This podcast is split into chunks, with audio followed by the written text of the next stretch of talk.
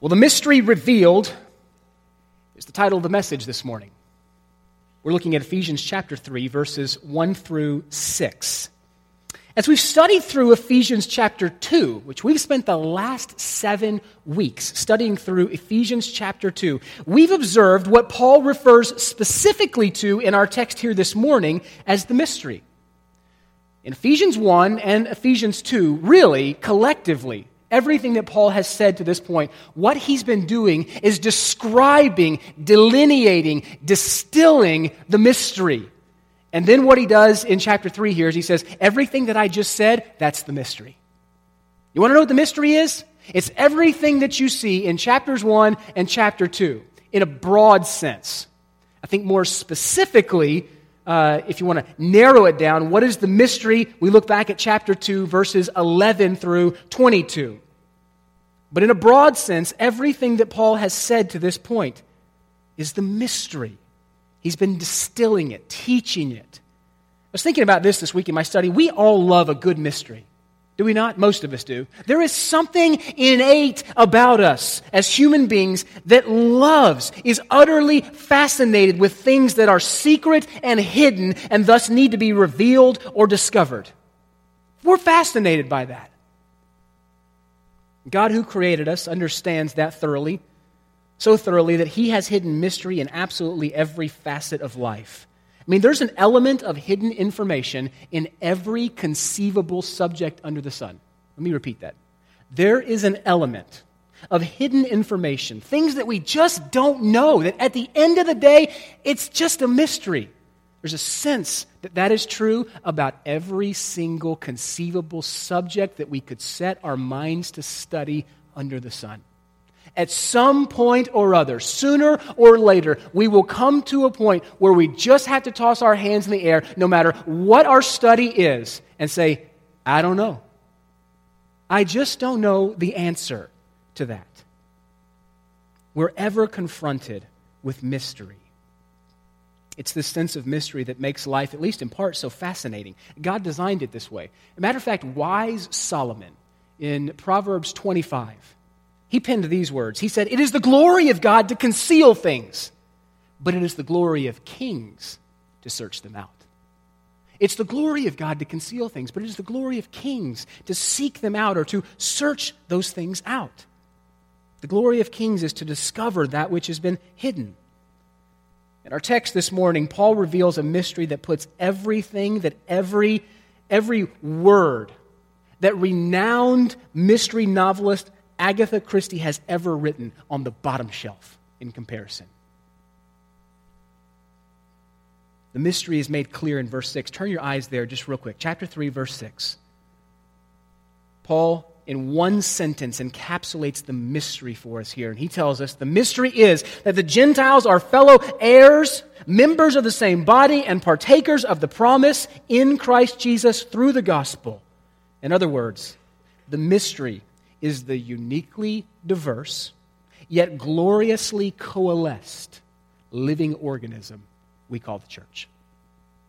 Gloriously diverse, yet intricately coalesced, a living organism comprised of both Jew and Gentile, but without any distinction, redeemed by the precious blood of Christ, one body of whom Jesus Christ is the head. The mystery. The mystery of God's redemptive plan and purposes has been made known to the saints. It was previously in all generations and in all ages. Paul tells us in Colossians chapter one, it was hidden, but it's now been revealed and made known to the saints. And it is this mystery of the gospel that Paul was made a minister by the grace of God and that he gave his life to preaching. This morning, there's three points on your outline, three things that we'll consider. Uh, number one, we'll look at the prisoner of the mystery. We're going to look at Paul, the man and his ministry, the prisoner of the mystery. Secondly, we'll look at the revelation of the mystery. Paul tells us it was revealed to him. And thirdly, we'll conclude, if we get there, with verse six, Paul explains the mystery. The prisoner, the revelation, and the explanation of the mystery. Next week, we'll turn our attention to the preaching of the mystery and the purpose of the mystery. All that just to whet your appetite a little bit for what's to come. Let's turn our attention to our text for this morning. I want to encourage you to stand if you have the ability with us this morning in reverence of God's word. Paul, writing under the inspiration of the Holy Spirit, pens the following words in Ephesians chapter three, verses one through six. For this reason, I, Paul, a prisoner for Christ Jesus, on behalf of you Gentiles, assuming that you have heard of the stewardship of God's grace that was given to me for you, how the mystery was made known to me by revelation, as I have written briefly. When you read this, you can perceive my insight into the mystery of Christ, which was not made known to the sons of men in other generations, as it has now been revealed to his holy apostles and prophets by the Spirit. This mystery is that the Gentiles are fellow heirs, members of the same body, partakers of the promise in Christ Jesus through the gospel. You may be seated. I want to draw your attention to the first point on your outline. We're going to look at the man and his ministry, the prisoner of the mystery. And just in case you should get discouraged if twenty-five minutes from now you happen to glance down at your watch and notice that we're still on point one, it's by design and not by default. Okay? I'm heavy on the top end this morning, just for your encouragement. The prisoner of the mystery. Look, Paul says, for this reason. That's looking back language, by the way. Paul says, for this reason, or as a result of everything that I've said so far. He's looking back to the truths that he's already expressed in his letter, namely those, I think in a broad sense, everything he's written so far. I think in a little more narrow of a sense, specifically chapter two, verses eleven through twenty-two. And it was in those verses, just let your eyeballs fall back to chapter two, verses eleven through twenty-two. Just kind of be there for a moment. It's in those verses that we learned that God poured out unprecedented blessings on the Gentiles. I mean, from the time of Abraham to Christ, some two thousand years, God's blessing in that window was directed primarily to the nation of Israel. The Gentiles were excluded in every way. You see, the Jews considered the Gentiles rebellious, outcasts, because they didn't bear in their body, they didn't bear the mark of circumcision in their flesh. Rebellious, outcasts. Paul also tells us that the Gentiles were strangers of the covenants of promise. They were without hope of the Messiah, and they were without God in the world. But everything changed in verse thirteen of chapter two. Everything changed. Everything changed in verse four of chapter two, those two words, but God. We were dead in trespasses and sins, but God made us alive together in Christ. Everything changed, but God. And then we get that but there again in verse thirteen.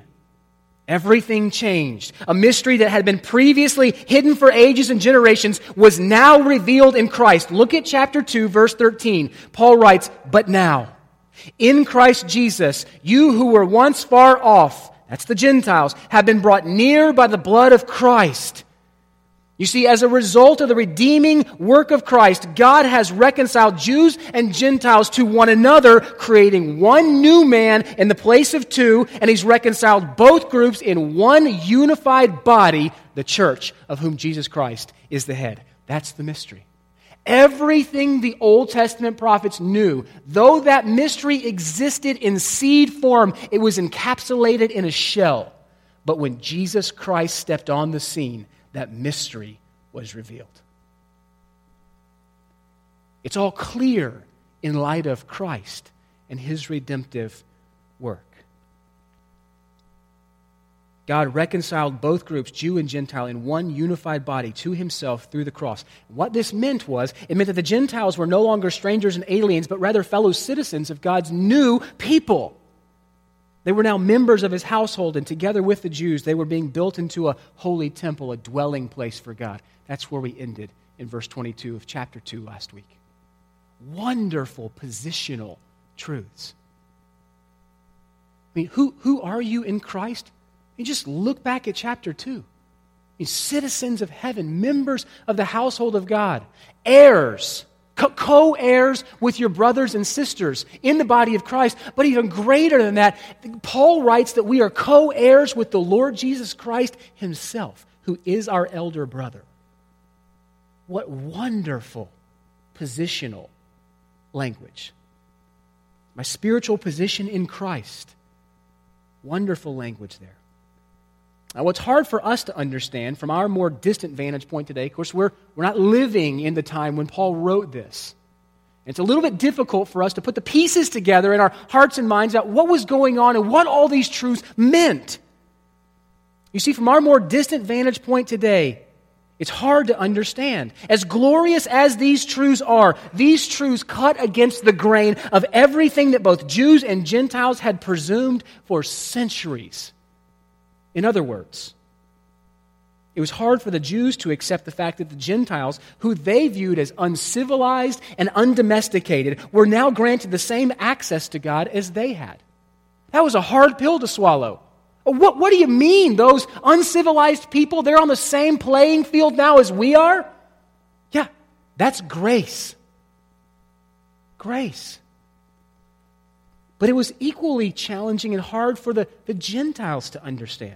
You see, they had no previous covenantal relationship with Yahweh. And so it was hard for them to understand what all these gospel promises and what all these wonderful gospel truths really meant for them.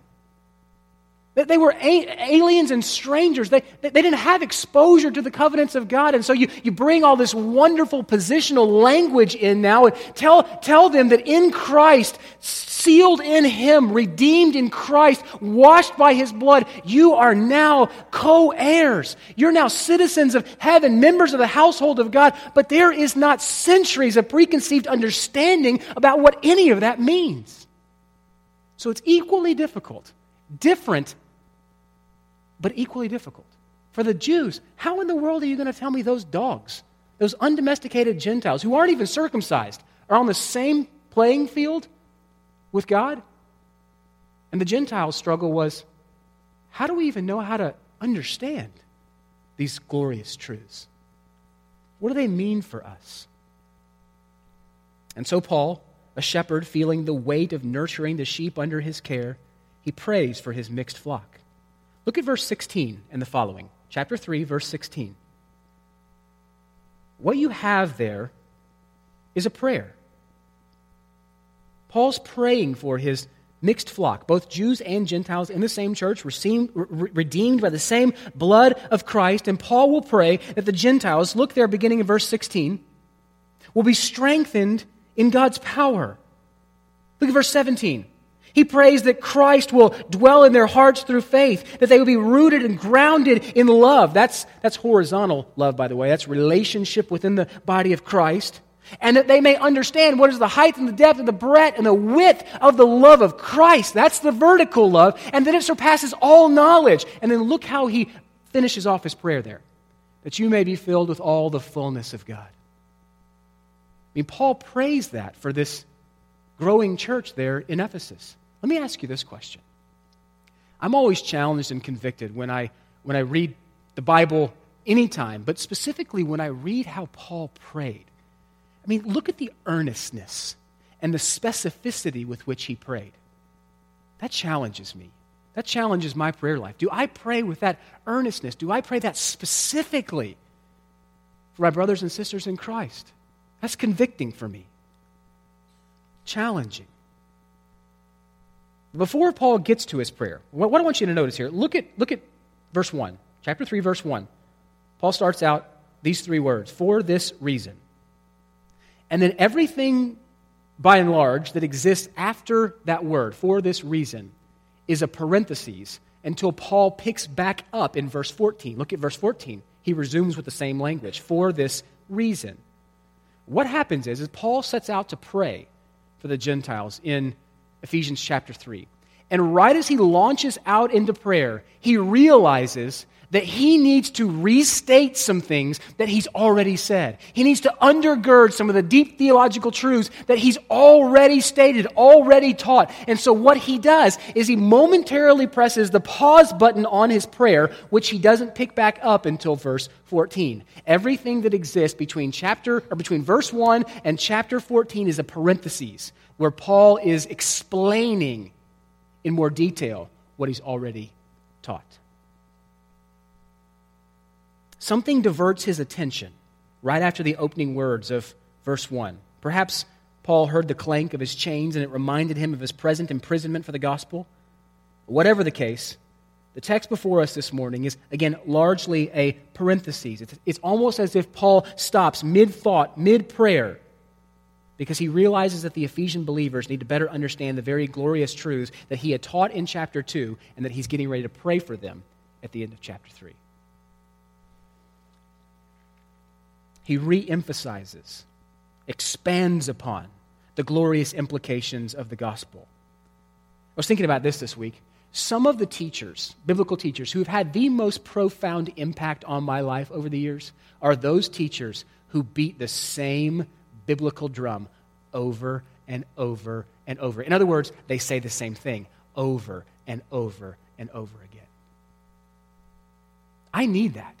I don't know about you, but I need to hear the same foundational gospel realities and truths over and over and over again for two reasons. One, because I can forget them very easily, but number two, I can presume on them and begin to take them for granted. I need to be reminded. And that's what Paul does in our text here for this morning. He begins a prayer, and then he pauses, and he says, but I'm going to remind you of the implications of those glorious truths, your position in Christ, what you have in Christ that I've already stated in chapters one and chapter two. And it's no problem for me to do that, by the way. Good teachers know the value of repetition, especially when the subject matter is difficult. And the subject matter is difficult here. Now, it's difficult in a different way for the Jews than it is for the Gentiles, but it's difficult nonetheless.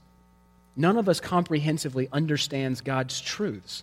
God's truths are so vast that we will never fully understand them in their in their entirety. I may have said this before, but friends, I don't think when we get to heaven that we will immediately and instantaneously, exhaustively know an infinite God. I think we will spend eternity learning of an infinite God. Now, all that without the encumbrance of sin, praise the Lord, but I think we'll spend eternity learning learning about his glory, his righteousness, his justice, his, his majesty. Even things that we come to understand more clearly, spiritual truths that we come to understand more clearly, we need to be reminded of them from time to time. As a matter of fact, Paul, uh, writing to uh, the Philippians, said this in Philippians chapter three. He said, he said, to write these same things to you, it's no trouble for me, and it's good for you. To write the same things to you, to beat the same drum over and over and over again. It's no trouble for me, and it's good for you, Paul said. Peter said it similarly, likewise, in Second Peter chapter one. He said, I intend always to remind you of these things, though you know them and are established in the truth that you have. I think it is right, as long as I live in this body, to stir you up by way of reminder. So I will make every effort so that after my departure, you may be able to recall all of these things. That's what Paul's doing here in Ephesians chapter three. This week and next week, we're going to look at reminders, things Paul's already said, and he's saying them again because they're of paramount importance. It's no trouble for me to remind you again. You know, in the building and construction world, uh, we hear from time to time the word over-engineering. We have some engineers in here this morning. To over-engineer something, this is a definition from a non-engineer, by the way. To over-engineer something means to design it and to, con- to construct it in such a way that it is stronger than necessary for its particular application. Let me just uh, brass tacks here. That bridge that crosses the Mississippi River over there, hey, we want that guy to be over-engineered. Like, we want the concrete to hold more weight than we think it can hold. We want it to be rebarred better than what we think it needs. It needs to be over-engineered so that when we put human lives and all kinds of weight on it, it doesn't collapse under the weight. We want to over-engineer it. And though it's an imperfect illustration, I think Paul, in a sense, wants to over-engineer the Gentiles' theology. He wants to ensure that their theology is robust and that the pilings of the gospel truths that he has labored so diligently to teach and preach them are sunk deeply in their hearts and minds. He wants to over-engineer their theology, in a sense.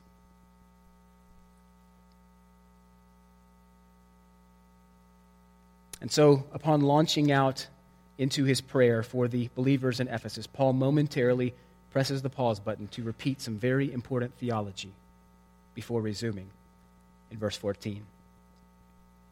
Look back at your text now. Look at verse one. If you can remember back, Paul opened this letter by stating his credentials as an apostle of the Lord Jesus Christ. Look how he refers to himself here, though, in chapter three, verse one. He refers to himself as a prisoner for Christ Jesus on behalf of you Gentiles. Matter of fact, twice in this letter. Once here in chapter three, verse one, and then once again in the very next chapter, chapter four, verse one. Paul refers to himself as a prisoner for Christ. He actually closes or bookends this letter as well in Ephesians chapter six by stating that he was an ambassador in chains. I mean, Paul knew well what it meant to be a prisoner for Christ. At the very time of his writing this letter, Paul had been incarcerated for some five years, and most recently he was on some form of house arrest in Rome. I mean, while he's writing this letter, incarcerated. And in Paul's absence, here's Paul, incarcerated, some form of house arrest, writing to growing believers in the church there at Ephesus. In Paul's absence, his persistent enemies, the, the Judaizers, were no doubt descending on the Ephesian church, arguing that the Gentiles indeed needed to be circumcised in order to be saved. It's, it's not grace alone, by faith alone, and Christ alone. You need to add something to it. Friends, there is not a more damnable heresy than that. It's Jesus plus nothing. That's the theology of your Bible. We're saved by grace alone, through faith alone, in Christ alone. But in Paul's very absence here, you have some Judaizers who are slipping back into the church, telling these young Gentile converts, no, you need to add circumcision to what you've already done. You want some engaging reading, flip over when you get home tonight and this afternoon and just read the book of Galatians. Paul takes them to task in the book of Galatians over this very issue here. But one of the methods of these Judaizers was to discredit Paul, to discredit his ministry. Matter of fact, I think it's quite possible that Paul is referring to these guys, referring to this gangly group of religious antagonists when he speaks of the thorn in his flesh in Second Corinthians chapter twelve. We don't know that for sure, and I'm thankful that the Lord leaves that open because its application is very broad. Paul prayed three times that this thorn in the flesh would be taken from me. And then Jesus replies, brother, my grace is sufficient for you. My power is made perfect in weakness. And Paul's response, then I will boast all the more gladly in insults, hardships, persecutions, and calamities. I think it's quite possible that Paul is referring to this gangly group of Judaizers, these religious antagonists, in that prayer, that the Lord would remove from him that thorn in his flesh. Because here's Paul trying to, trying to tie gospel knots, so to speak, on, on the hearts of these young believers. And these guys are coming right back behind him and untying the knot. Jesus said, my grace is sufficient for you. I know my own. My sheep know me by name. I'll lose not one of them.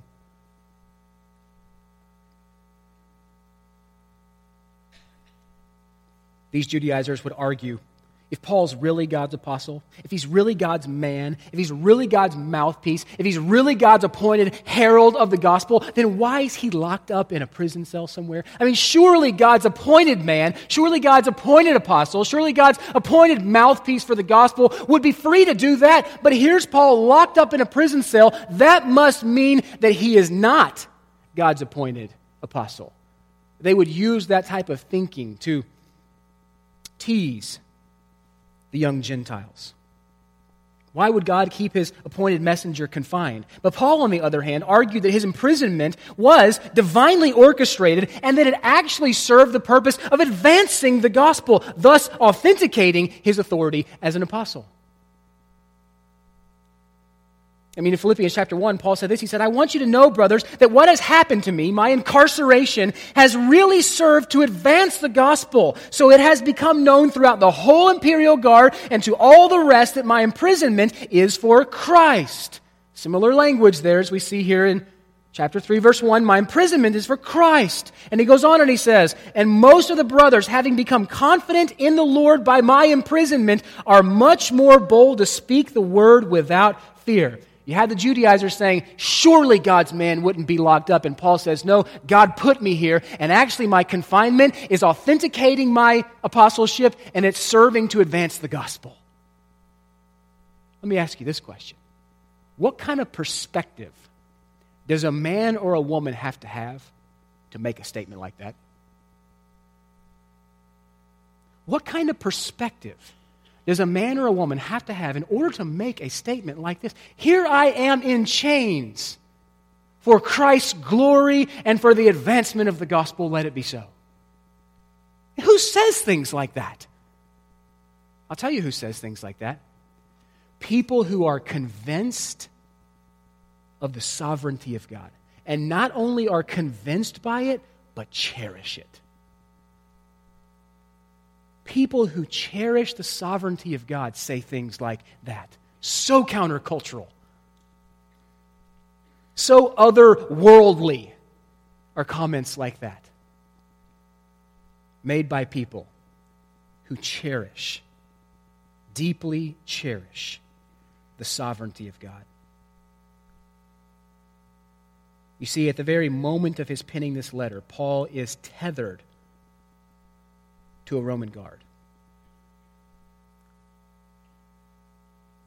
But Paul knew that he was a minister of Christ, bought with his precious blood, and entrusted with the task of preaching the gospel to the Gentiles. You see, just as Paul was Christ's servant and Christ's apostle and Christ's minister, so he was also Christ's prisoner. In all his relationships, in all his relations, Paul realized he belonged to Christ.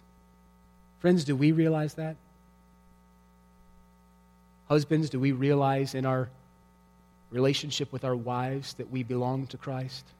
Wives, in our relationship to our husband, do we realize that we belong to Christ? In our relationship to our employer, do we realize and live in light of the fact that we belong to Christ? With our, do our neighbors have any idea that we belong to Christ? Paul knew whom he belonged to, and he considered the sovereign, saving arrest of Christ on his life to be greater than the arrest of any civil authority. Therefore, he refers to himself, this is interesting, not as a prisoner of Rome, which he was currently, but he refers to himself as a prisoner for Christ Jesus. A prisoner for Christ Jesus. You know, though we may not physically be bound in prison, we are all spiritually bound to Christ. Prisoners, you could say. And what a privilege that is. Matter of fact, Paul oftentimes referred to himself as a doulos. It's the Greek word slave. He would oftentimes refer to himself as a slave of Christ. The translators of some of our modern Bibles have sought to insulate that word doulos, and so it's translated in some of our Bibles, bondservant or even servant. But doulos, every single time, means slave. Paul considered himself to be a slave of Christ. Therefore, when he was in prison, not a prisoner of Rome, I'm a prisoner of Christ Jesus. I'm his slave. And Paul tells us in Romans chapter six that we're no longer slaves to sin, but we're now slaves to righteousness. He says this in Romans six, sixteen and the following, you are slaves of the one whom you obey, either that of sin, which leads to death, or of obedience, which leads to righteousness. But thanks be to God that you were once slaves of sin and that you have now become obedient to the heart, to the standard of the teaching which you were committed, and having been set free from sin, you have become slaves of righteousness. Such are you and such am I in Christ. Doulos, prisoners, so to speak, tethered to him. How glorious is that? Paul understood and cherished the sovereignty of God. Instead of blaming Christ for entrusting him with the ministry that led to his imprisonment, instead he glories in his circumstances. How are we doing there? I mean, undoubtedly in a room this size, there are some less than desirable circumstances. We have two options, friends. We can blame and, and begrudgingly point a finger at the one who, in an ultimate sense, has divinely orchestrated all those circumstances, or we can glory in them as belonging to Christ. He's a good, good father. In biblical counseling, I oftentimes have to help individuals consider the size of their circumstances versus the size of their God. Here's what I mean by that.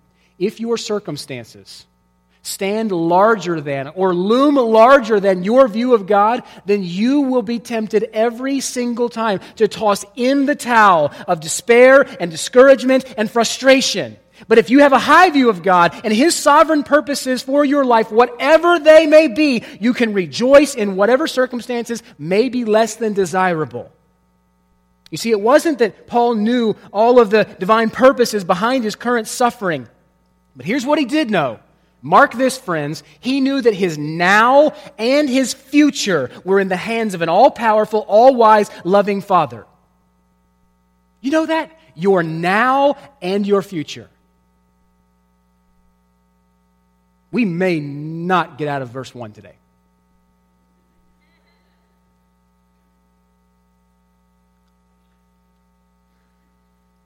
Paul knew that all the details of his imprisonment, as well as their outcome, whether it led to his death or whether he was acquitted, were in the hands of the one who was pierced for him. Whatever your circumstances, in Christ, if you know Him savingly, you're in the hands of the one who was pierced for you. That changes everything, doesn't it? That perspective changes everything. Paul says, for this reason, I, Paul, a prisoner for Christ, begrudgingly, no way. Joyfully, yes. Why? Good perspective concerning the sovereignty of God. Cherished it. I would encourage us to be a church that cherishes the sovereignty of God in all things. Even when Paul couldn't see the end, he trusted the one who holds both the beginning and the end and causes all things to work together for the good of those who love God. It's only when we have that high and right and lofty biblical view of God and an eternal perspective that we can count it all joy when we meet trials of various kinds. You see, Paul saw his circumstances through the lens of God's sovereignty and thus submitted to God's sovereignty over his sufferings. How about us? Do we submit to God's sovereignty over our current sufferings, whatever they may be? Look at verse two. Paul goes on in verse two, and here's where he begins the digression from his prayer. Look there, he says, I assume that you have heard of the stewardship of God's grace that was given to me for you. Now, it's important to note that Paul's not asking a question here. He's not saying, well, I, I assume you've heard, you have, haven't you? Uh, that's what our, it's, this is difficult to translate from Greek to English here. It's a bit challenging. A more literal translation might be this, I'm sure you've already heard. I'm sure you've already heard of the stewardship of God's grace that was given to me for you. You see, what Paul communicates here in verse two is the authority for his teaching. He's been teaching some difficult theological truths, some challenging theological truths, challenging in a different way for the Jews than the Gentiles, but challenging nonetheless. And so the question is, well, what authority do you have, Paul? What authority do you have to step in here and tell us that those Gentiles are now on the same saving plane as we are? Well, here's my authority, Paul says. I'm a steward of God's grace. Paul refers to himself as a steward. What comes to mind when you think of someone who's a steward?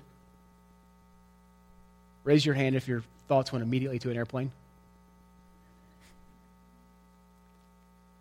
I think of a steward as someone who has had something valuable entrusted to his or her care, something that they don't own, but, but temporarily entrusted to their care. That person, he or she, is a steward.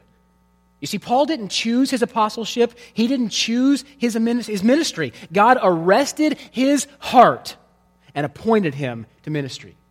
You realize that? Paul didn't choose his ministry. He didn't choose his apostleship.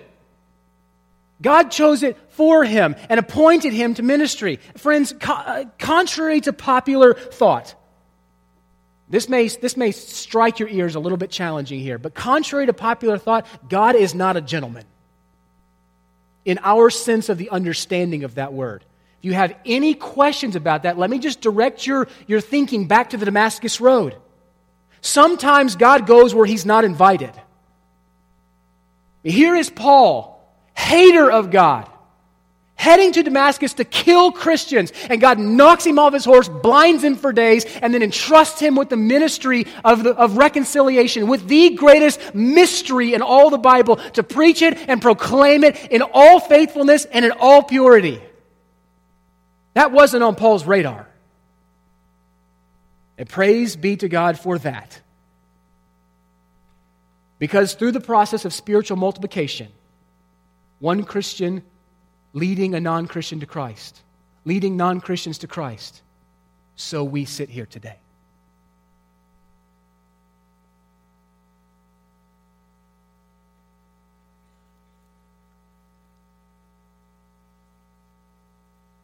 Last week in chapter two, specifically verses twenty-one and twenty-two. Glance back over there. It's the, the last two verses before we moved into chapter three here. Paul described the church with two phrases. Number one, a structure that's joined together. That's phrase number one. And then in verse twenty-two, a dwelling place for God. It's interesting to note that the word structure there and the word dwelling place in verse twenty-two, those words share the same root word as the word stewardship Paul uses here in our text. And that root word in the original language is the word oikos, and it means house or home. It's interesting. The people of God, the church, are the dwelling place for God. And so God tells us here in verse two that he is a steward. He's a manager or a caretaker of the house. It's been entrusted to him. The task that's been entrusted to his stewardship is the care and provision for the body of Christ. He's been entrusted with the task of preaching the gospel, and as a steward, Paul saw that as his responsibility, and he gave his life for it. Friends, let me, let me just remind us of this. Every single Christian, that includes you and it includes me, every single Christian, irregardless of your spiritual gifting, has been entrusted with the ministry of reconciliation.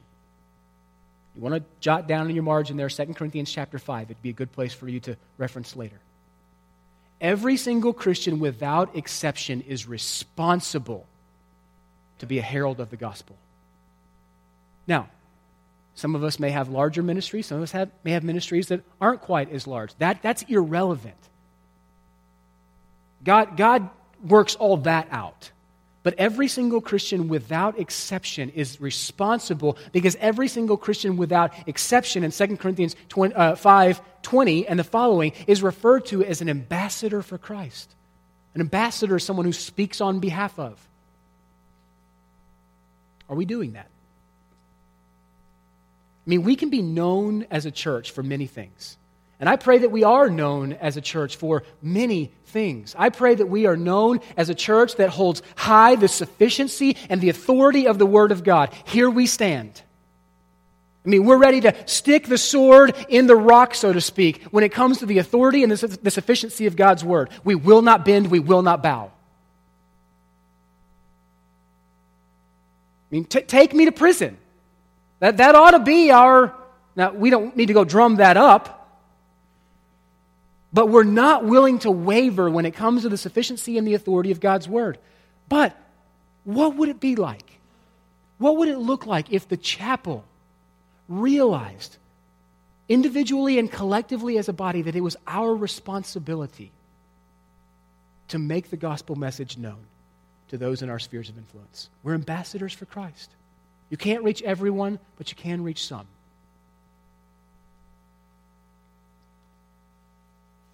All believers are stewards of God's grace. Just like all believers are prisoners, in a sense, of Christ, all believers are stewards of God's grace. Every believer is a steward of the calling, the spiritual gifts, the opportunities, the skills, the knowledge, and every other blessing that he or she has from the Lord. All of those things belong to the Lord. We're just stewarding them. We're just managing them. They've been entrusted to us. And let me tell you this, everything that has been entrusted to us, we will one day give an account for. Right?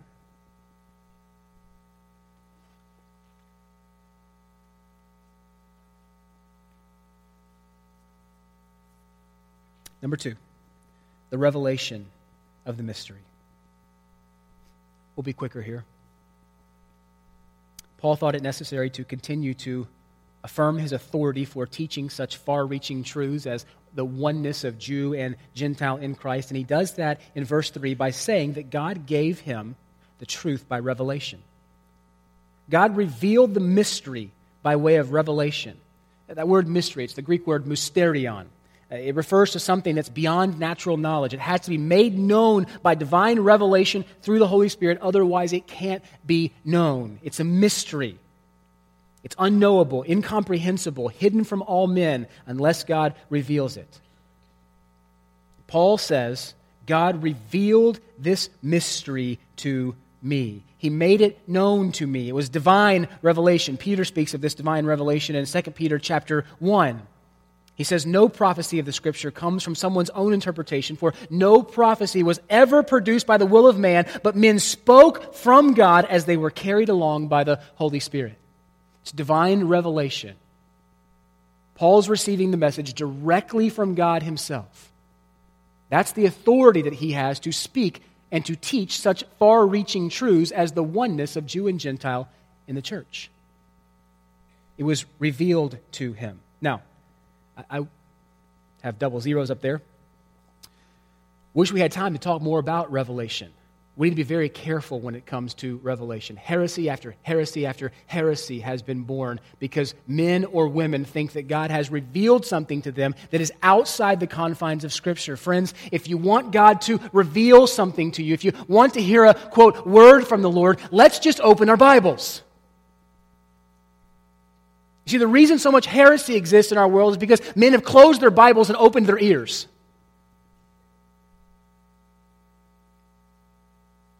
If we want to hear from God, we just open His Word. Divine revelation in this sense is not a privilege that's given to us today. God is no longer giving men divine revelation apart from His Word. Genesis one to Revelation twenty-two, it's all right here. The canon is closed. Here's what that means. It means the Mormon church isn't hearing directly from God, the charismatics aren't hearing directly from God, and the Pope isn't hearing directly from God, aside from what He has already inscripturated in His Word. We need to be careful today when it comes to revelation. Careful what you read. Mysticism, a vein of mysticism runs in much of what we read uh, off of the bookshelves of mainstream Christian bookstores. Be careful, be attentive, be discerning, be alert. Look at verse four. Notice that Paul says, when you read this, there's an assumption here that the church at Ephesus and many other churches throughout Asia Minor who would have read or had this letter read to them would read it. There's an assumption there. Paul says, when you read this. Friends, let me ask you this question. Are you reading this word? God-breathed, divinely inspired, every single one of it, every single word of it. Are you reading it? Are we taking the word of God in? Are we being nourished by it? Is it changing our thinking? Is it changing our attitudes? Is it changing our speech? Is it changing our marriages? Is it changing our employee employer relationships? Is it changing our neighbors because they're seeing it reflected in us? Is it changing us? I can guarantee you that it won't change you if every Sunday we go home and we close this book and we put it on the counter and we come to it next Sunday and we blow the, the fine film of dust off of it and bring it here and open it again. I mean, there's one hundred sixty-seven other hours in a week that we need to be being nourished by the Word of God. And Paul assumes here, when you read this. I mean, here's another thing that I would love for the chapel to be marked by, the distinctive. Those people meet with Jesus. You know, that was a distinction of the early followers of Christ, right? Standing before the Jewish Sanhedrin, these men took note that those apostles had been with Jesus.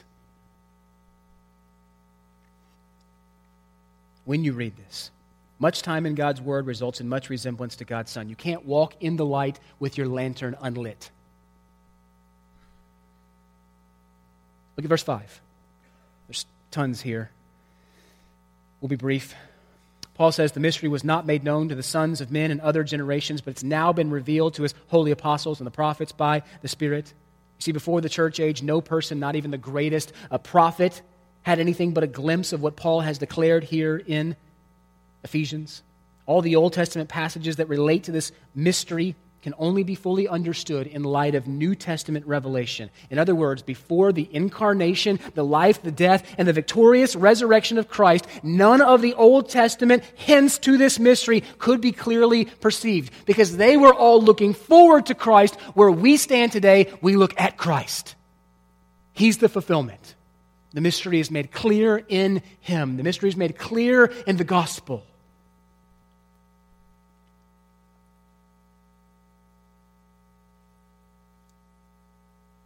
Number three, the explanation of the ministry. We'll be brief here. Literally, Paul, in one sentence here in verse six, takes everything that he has said thus far and encapsulates it into one sentence. Verse six is essentially a summary of chapter two, verses eleven through twenty-two, but even in a greater scope, everything Paul has said to this point. Look, Paul says, this mystery is that the Gentiles are fellow heirs, members of the same body, and partakers of the promise in Christ Jesus through the gospel. You see, what the mystery is communicating to us is that the cross has accomplished much more than the salvation of a group. It has accomplished the salvation of individual sinners. It reconciled Jews and Gentiles to each other and to God in one redeemed body, the church. Notice what Paul says about the Gentiles here. Their inclusion. He says, now they're fellow heirs. They were once excluded, once strangers to the covenants of promise, but now they have the exact same legal status as God's chosen people, the Jews. They have the exact same marvelous, boundless inheritance in Christ that Paul has already mentioned. Every single believer is blessed with every spiritual blessing in the heavenlies.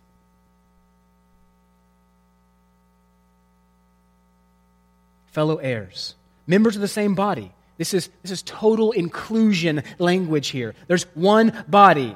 Paul said this in First Corinthians chapter twelve. He said, for just as the body is one and has many members, and all the members of the body, though many, are one body, so it is with Christ. For in one Spirit we were all baptized into one body. Baptized there, not water baptism, converted. We were all converted into one body. Jews or Greeks, slaves or free, we were all made to drink from one Spirit. Here's the implication. There are no second-class citizens in the body of Christ. None. No second-class citizens in the body of Christ. You see, our human birth determines our ethnicity, but our spiritual rebirth unites us as members of the same body of Christ. Partakers of the promise. Remember, at one time, Gentiles were outside of the covenant. They had no claim to the promises of God. But now, in Christ, they share all the glorious uh, realities, all the truths that the gospel promises. And all this is guaranteed by a faithful God. Now, having said this, I'm going to open a can of worms. I'm just going to leave it open, all right? Everybody appreciates that. Having said that, this is another message for another day and another time, but the church, as glorious as it is, has not replaced Israel. We call that replacement theology. And I would reject that. The church, as glorious as this organism is, one body in Christ of whom He is the head, has not replaced Israel. God has made promises to national ethnic Israel that He will make good on.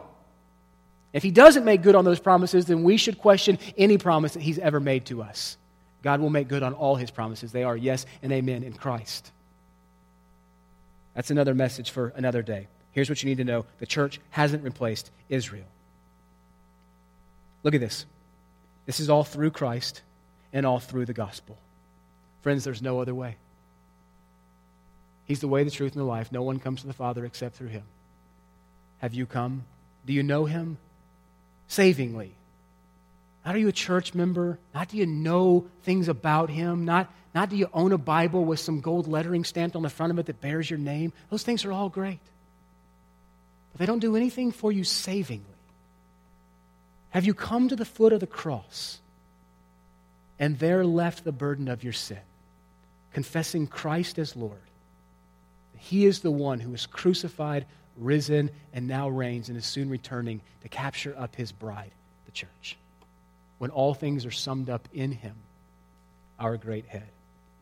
You know, one of the greatest mysteries to me is that God even saved me.